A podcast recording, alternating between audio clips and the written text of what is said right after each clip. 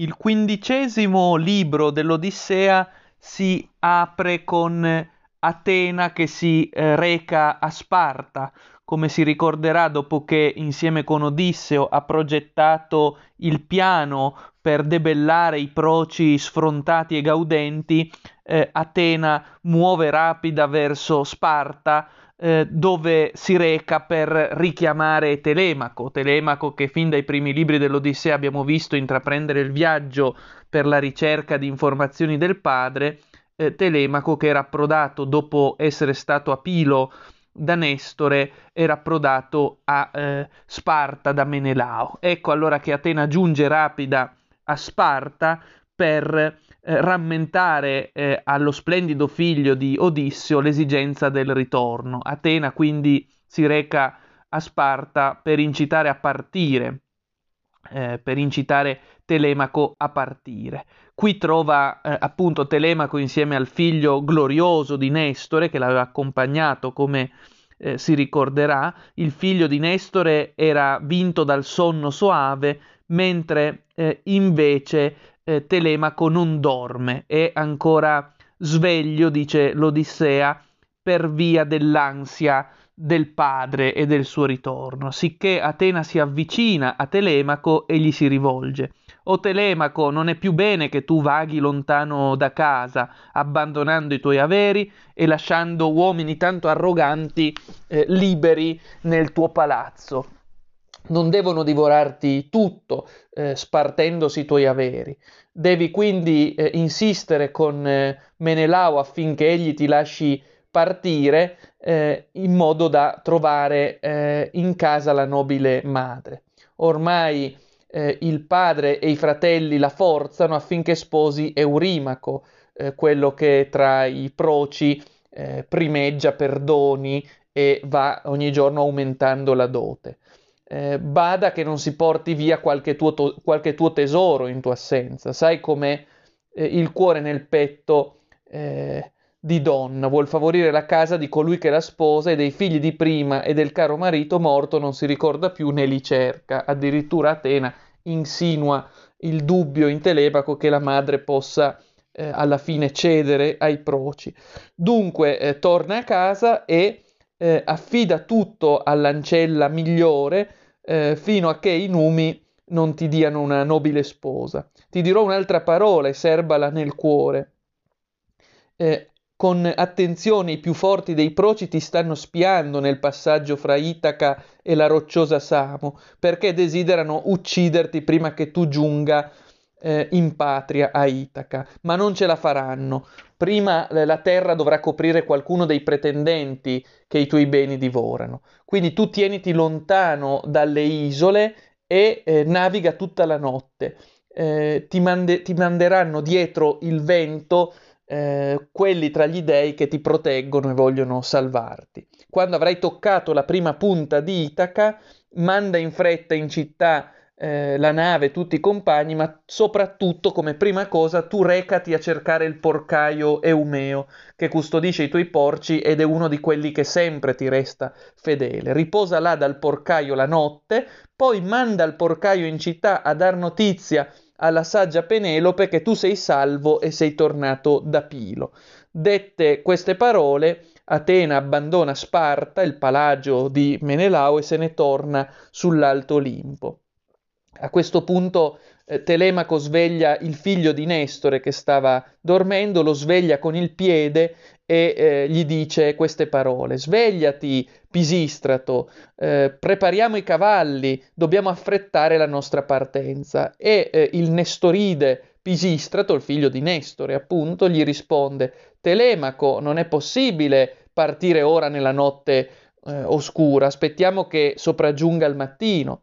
Eh, resta quindi finché eh, il, mm, l'atride Menelao non ti avrà portato i doni e non ci farà con dolci parole ripartire. L'ospite infatti bisogna sempre trattarlo adeguatamente e deve essere eh, un rapporto eh, amicale fino in fondo. Dette queste parole sopraggiunge l'Aurora e eh, si avvicina a eh, Pisistrato e a Telemaco il forte nel grido Menelao, che si era da poco alzato nel letto eh, dal fianco della bellissima Elena e non appena eh, Telemaco vede, eh, ne, vede, Menelao, subito veste la sua tunica, eh, getta il manto sulle spalle robuste e eh, esce dalla corte per farsi vicino a Menelao.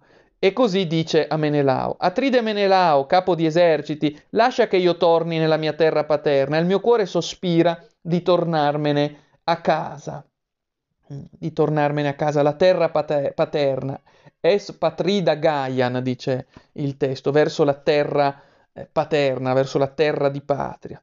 A questo punto gli risponde Menelao Telemaco, certo non ti tratterrò qui a lungo a sospirare il ritorno, biasimerei anzi un altro, il quale ospitando esagerasse in calore o esagerasse in freddezza, l'equilibrio va al meglio.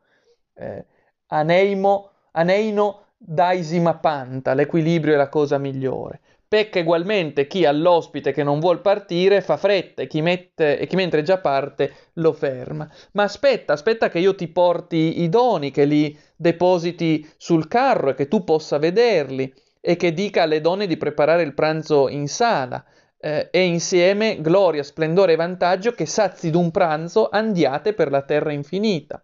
Eh, quindi eh, nessuno ti manderà via eh, a mani vuote, eh, accetta il nostro dono, pranza con noi e poi partirai. Eh, a questo punto il saggio Telemaco risponde, Atride Menelao, voglio tornarmene a casa, non ho lasciato custode eh, sui miei beni, ho paura che mentre io cerco il Padre Divino mi rubino in casa i beni preziosi. Appena udite queste parole, Menelao subito ordina alla sposa e alle ancelle di preparare il pranzo e di affrettare la partenza del eh, glorioso Telemaco. Intanto arrivò eh, il Boetide Eteoneo, che si era alzato dal letto e che non abitava lontano, e Menelao gli fece accendere il fuoco e arrostire le carni eh, sicché vengono preparate le carni per il pranzo, intanto Menelao scende eh, nella stanza odorosa insieme a Elena e a eh, Megapente. Quando furono dove i tesori giacevano, l'Atride prese una coppa duplice eh, e prese eh, tutto ciò che desiderava donare come dono di ospitalità al giovane Telemaco. Anche Elena prende eh, un dono e la donna bo- bellissima lo porta verso eh, Telemaco. Poi andavano per la casa finché non raggiunsero Telemaco e a lui parlò te- eh, Menelao. Telemaco, eh, spero che Zeus compia per te il ritorno come tu te lo eh, auguri. Eh, dei doni ti darò quello che è il più bello e il prezioso, ti darò questo cratere sbalzato e tutto d'argento, ma agli orli ha geminati d'oro ed è un lavoro defesto il fabbro degli dei. Me l'ha donato a suo tempo l'eroe Fedimo che era re dei Sidoni, quando mi accolse nel suo palazzo. Ora voglio donarlo a te. Eh, così eh, detto, eh, Menelao diede in mano la coppa a eh, Telemaco. Eh, poi si accostò Elena con la sua guancia graziosa, tenendo in mano il peplo, e disse a sua volta queste parole a Telemaco: Anch'io ho un, figlio, ho un, un dono da farti, figlio caro eh, per il giorno delle nozze bramate, che la tua sposa lo porti, e intanto serbalo nelle stanze di tua madre. Felice tu possa tornarmi al palazzo ben fatto e alla terra dei padri. Così eh, detto, anche Elena dà il suo dono a Telemaco. E eh, l'eroe Pisistrato pone i doni nel carro e li ammira nel suo cuore. Poi nella, eh, bion- nella sala li guida il biondo Menelao e lì siedono sui seggi e sui troni. A questo punto eh, vengono le ancelle per pulire gli ospiti e la mensa e si mangia eh, abbondantemente, molti cibi portando l'ancella. Eh, lì accanto il Boetide tagliava e spartiva le carni, versava il, fig- il vino il figlio di Menelao glorioso e tutti mangiarono abbondantemente. Poi, una volta saziati, lo splendido figlio di Nestore e Telemaco aggiogavano i cavalli e si approntavano finalmente a partire. Dietro di loro accorreva Menelao portando eh, ancora del vino profumato perché partissero dopo eh, aver libato.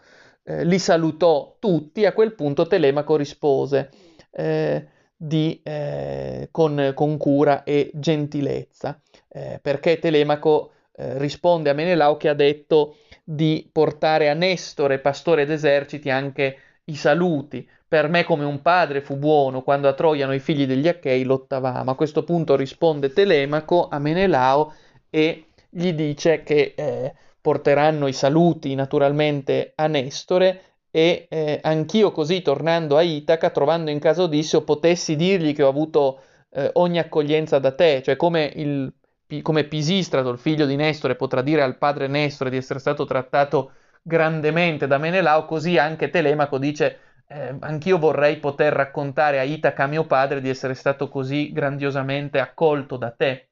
E mentre dice queste parole si avvicina un'aquila eh, che afferra un'oca bianca tra gli artigli eh, e la ruba dal recinto. Eh, la inseguono gridando uomini e donne e eh, quella, giunta vicino, balza da destra intorno ai cavalli, i quali eh, a vederla godettero e tutti allietò, a tutti si allietò il cuore. Il Nestoride Pisistrato disse per primo parola, Dici tu, Menelao, eh, che cosa sta accadendo? È un prodigio che il Dio ci manda questo? E Menelao eh, fu in dubbio lì per lì come rispondergli, ma prende la parola subito Elena. Sentite me, farò io un vaticinio, come nell'animo gli immortali mi ispirano, e credo avrà compimento. Come quella, quest'aquila ha rapito in casa Loca, scendendo dal monte dove ha stirpe figlio, così Odisseo, dopo aver molto errato e patito, tornerà a casa e farà vendetta, e forse è già adesso nella sua casa e semina morte tra i pretendenti. Dunque è la stessa Elena a fare una sorta di profezia. Dice che come questa aquila scesa dal monte ha rapito di casa Loca, così forse Odisseo già nel suo palazzo come un'aquila sta facendo strage dei pretendenti. A questo punto risponde Telemaco eh, che così faccia eh, davvero eh, Zeus, lo sposo tonante di Era, e anche laggiù come un dio a te farò voti. Eh, a questo punto eh, fa vibrare la frusta e partono rapidamente da Sparta Telemaco e Pisistrato. Tre- tramonta il sole, eh, cala la notte e eh, giunsero a Fere, a casa di Diocle, figlio d'Ortiloco, che eh, l'Alfeo generò. Qui dormono la notte, vengono accolti e poi all'indomani ripartono ancora una volta verso la rocca di Pilo. Eh, a questo punto Telemaco parla a Pisistrato, il figlio di Nestore. O Nestoride, come sapresti promettermi e compiermi una parola, ospiti eterni possiamo vantarci per l'amicizia dei padri, e siamo pure coetanei, e questo viaggio ci ha resi ancora più vicini e sodali. Eh, non portarmi lontano dalla mia nave, ma lasciami qui, che il vecchio non mi trattenga contro mia voglia in palazzo per volermi ospitare. Cioè, eh, Telemaco chiede a eh, Pisistrato se gli vuol bene, di non portarlo di nuovo al palazzo dove Nestore lo ospiterebbe per altro tempo, facendogli in tal guisa perdere altro tempo. Gli chiede di lasciarlo fuori dal palazzo di modo che Telemaco possa subito partire. E eh, il figlio di Nestore riflette nel cuore come poter promettere e mantenere realmente e così eh, gli parve di fare in maniera corretta. Voltò i, cav- i cavalli verso la rapida nave e sulla nave a poppa depose i doni bellissimi di Menelao. Poi, spronando Telem- Telemaco, disse queste parole: Presto, sali eh, e dai compagni a. Da, da, l'ordine ai compagni prima che io arrivi a casa e narri al vecchio, cioè a Nestore, la cosa. Eh, troppo bene so questo nell'anima e in cuore, tanto è smisurato il suo cuore che non ti lascerà, ma in persona verrà a cercarti e ti, pre- e ti, predico che a vuoto non tornerebbe. Certo si adirerà fuori modo. Eh, Nestore vorrà sicuramente trattenere in ospitalità Telemaco e si adirerà molto del fatto che Telemaco è ripartito rapidamente, ma eh, in ogni modo Pisistrato, il figlio di Nestore, aiuta Telemaco. Dette queste parole, frusta i cavalli verso la rocca dei Pili e giunge rapido al palazzo. Intanto Telemaco ordina ai suoi compagni di preparare gli attrezzi per eh, salpare. Dette queste parole, tutti obbediscono a Telemaco e Telemaco prega e sacrifica ad Atena davanti alla poppa. Intanto si avvicina un uomo, uno straniero che era fuggito da Argo perché aveva commesso omicidio. Era un indovino ed era eh, per nascita nipote di Melampode, eh, che in un tempio antico viveva a Pilo, eh, ma che eh, dovette cercare terra d'altri fuggendo la patria, fuggendo Neleo Magnanimo, perché eh, appunto era eh, un fuggiasco. Eh, pure sfuggì alla chera, condusse i buoi vasto muggio nel pilo da fila, que punì nel, del turpe delitto il divino Neleo. Là prese moglie e arduo si innalzava un castello e generava Antifate e Mantio, due figli gagliardi. Antifate poi generò Oicleo magnanimo e figlio d'Oicleo fu Anfiarao, salvezza del popolo. Ecco, eh, a questo punto eh, sopraggiunse il suo figlio, Teoclimeno era il suo nome, e si fermò accanto a Telemaco, lo trovò che libava e pregava eh, presso la nave pronto a partire e eh, si rivolge a lui rivolgendogli parole fu- fugaci. Caro, perché ti trovo in questa terra a fare sacrifici? Eh, per i sacrifici ti supplico, per il nume, per i genitori, per la tua testa e per quella dei compagni. Rispondi il vero eh, al mio chiedere, non parlare obliquamente. Eh, chi sei? Da dove giungi? Il, te- il, saggio Telemaco gli risponde: Certo, ti dirò tutto con verità, straniero. Io sono della stirpe di Itaca, mio padre Odisseo, eh, ma è ormai morto di misera morte Odisseo. Per questo ora con i compagni e con la nave nera mi sono messo in viaggio a cercare notizie del padre che è da tanto tempo lontano. E ancora gli dice il divino Teoclimeno: Così anch'io fuggo dalla patria, ma io fuggo perché ho ucciso un uomo della tribù e adesso molti dei suoi fratelli e dei suoi amici eh, sono là e comandano. Da parte loro, eh, morte che era tenebrosa fuggendo, esulai. E questo è ormai il mio destino, errare fra gli uomini. Ma tu fammi sedere sulla tua nave, fuggiasco, perché non mi uccidono. Io so che mi inseguono. E a questo punto Telemaco, di fronte a questo fuggiasco che teme di essere ucciso, rivolge eh, le seguenti parole. Non ti respingo dato che lo vuoi dalla mia nave, ma vieni e sarai ben accolto nel limite delle nostre possibilità. Dette queste parole, riceve da lui l'asta di bronzo, la posa sulla nave, eh, sale sulla nave e fa sedere accanto a sé Teoclimeno. Eh, sciolgono il cavo della poppa i compagni e partono, eh, salpano eh, da Pilo arenosa. Eh, partono veloci, vi è un buon vento che era mosso direttamente eh, da Atena e partono rapidi. Eh, tramonta il sole, le vie si oscurano, la nave doppiò fea spinta dal vento di Zeus e l'elide bella passò dove comandano gli Epei. Quindi poi eh, la spinse Telemaco fra le isole, eh, timoroso di essere eh, ucciso dai proci, come sappiamo e come gli è stato già comunicato in precedenza da Atena. Intanto nella capanna la scena si sposta dalla nave di Telemaco alla capanna dove sono Odisseo e il porcaio Eumeo, i quali stanno cema- cenando e con loro cenavano anche gli altri pastori. Ma quando ebbero cacciata la voglia di cibo e di vino, eh, a quel punto Odisseo eh, si mise a parlare e lo fece per mettere alla prova il porcaio, eh, se eh, davvero lo ospitava di cuore e se eh, lo eh, invitava a rimanere là nelle stalle o invece lo spingeva poi in città. Ora sentimi, Eumeo, dice Odissio, io desidero all'alba andare in città a fare l'elemosina, eh, per non mandare in rovina né te né i compagni. Dunque dimmi bene eh, come fare, manda una buona guida con me, che laggiù mi conduca. Per la città poi da solo vagherò eh, cercando un tozzo di pane o una coppa di vino. E poi entrerò nel palazzo del divino Odisseo eh, per dare notizie alla savia Penelope, o eh, potrei intrufolarmi anche tra i pretendenti superbi, se mai mi dessero il pranzo, loro che tante vivande hanno. Saprei anche servirli secondo il loro piacere. Ti dico e tu ascoltami, per dono di Hermes messaggero, eh, con me nel servizio nessun mortale potrebbe competere. So essere un ottimo servitore, coppiere, cuoco, tutti i servizi so fare. A questo punto, adirato, il porcaio Eumeo gli dice: E via, straniero, che razza di idea ti è venuta eh, per la testa? Tu vuoi rovinare eh, te stesso del tutto se credi di entrare in quel gruppo di pretendenti che sono arroganti e prepotenti in ogni loro contegno. Eh, tutt'altra cosa sono i loro servi, sono giovani, vestiti bene, sono sempre eh, disponibili, sono persone eh, ben curate, le tavole sono sempre piene di carne, di pane, di vino.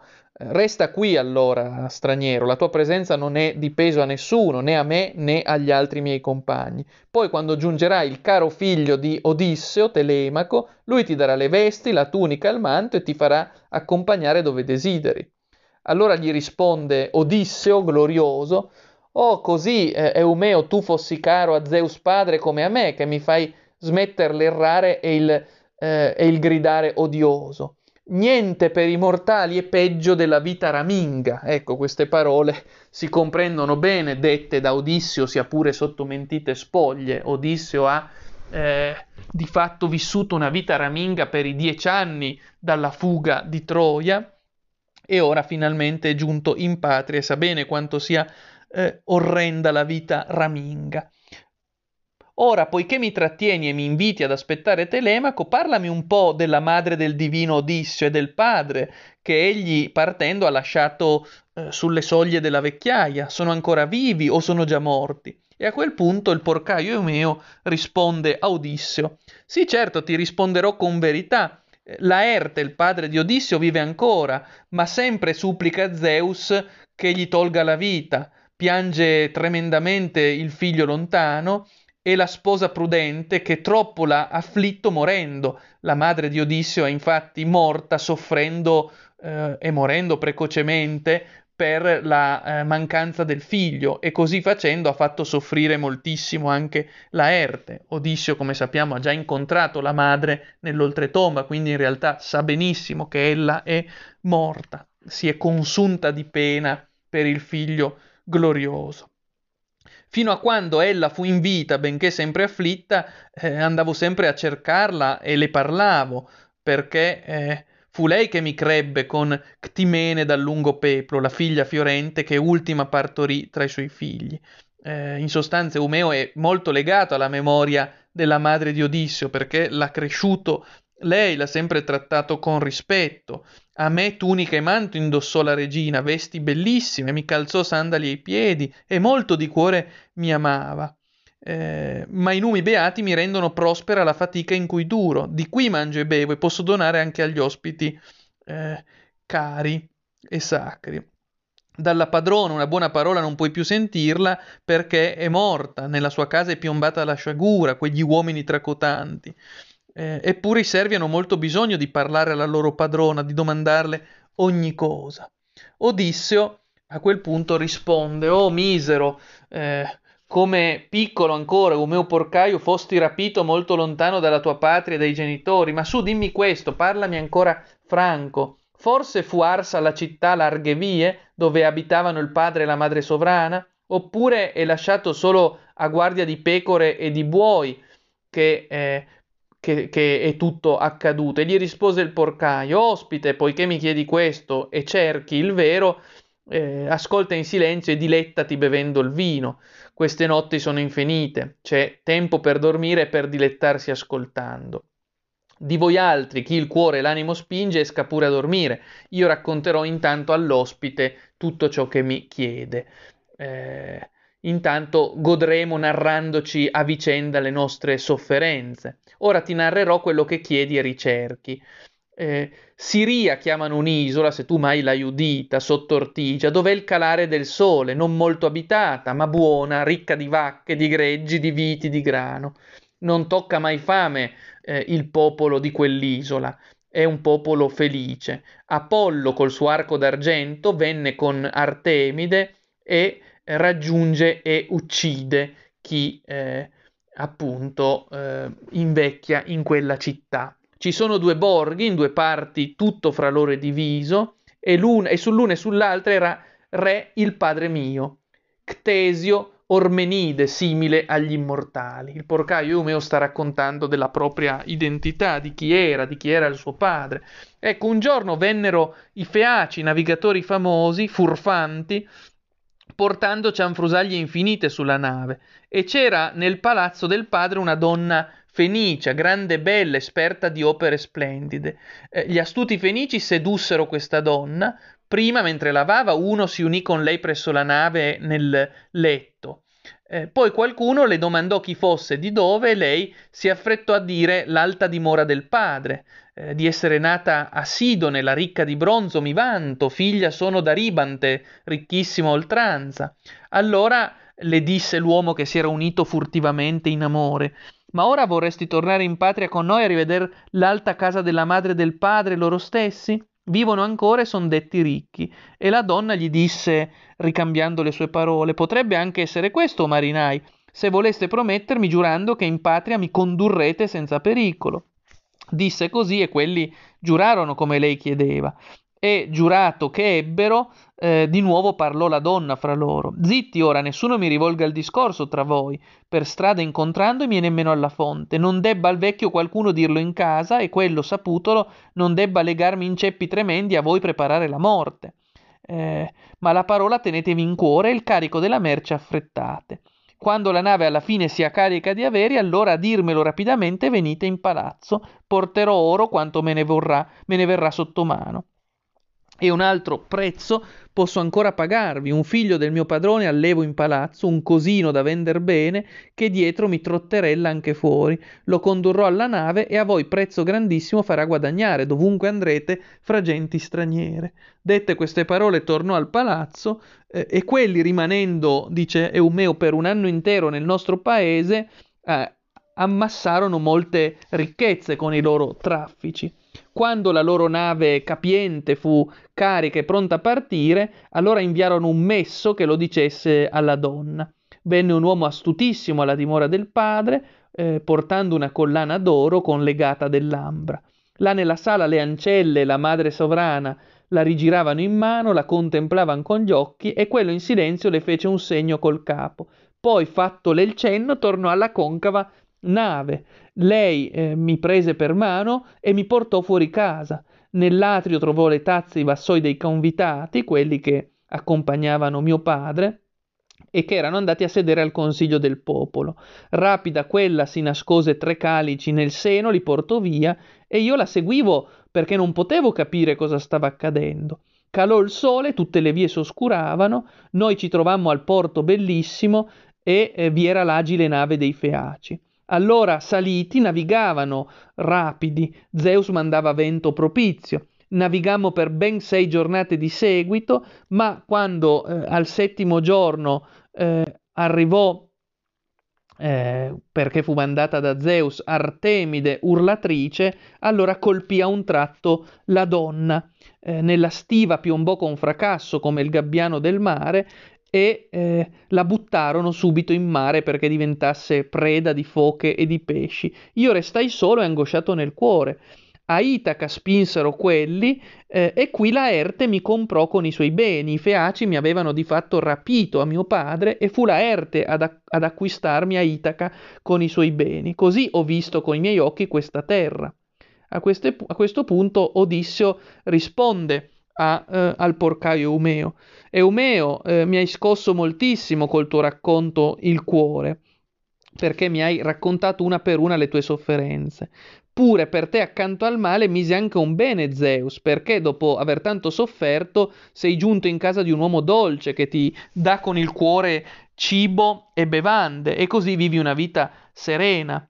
Eh, e io, dopo aver molto errato per città, mi trovo anch'io qui a Itaca ora, Eumeo eh, si raccontavano queste cose tra loro e alla fine si addormentarono, ma non per molto tempo, perché subito arrivò l'aurora. Intanto alla spiaggia stavano già arrivando i compagni di Telemaco, che nel frattempo, eh, partiti, salpati da Pilo Arenosa, sono giunti, sono giunti di nuovo a Itaca e spingono la nave all'ormeggio poi eh, mangiano e scacciano il desiderio di cibo e di bevande e inizia a parlare Telemaco.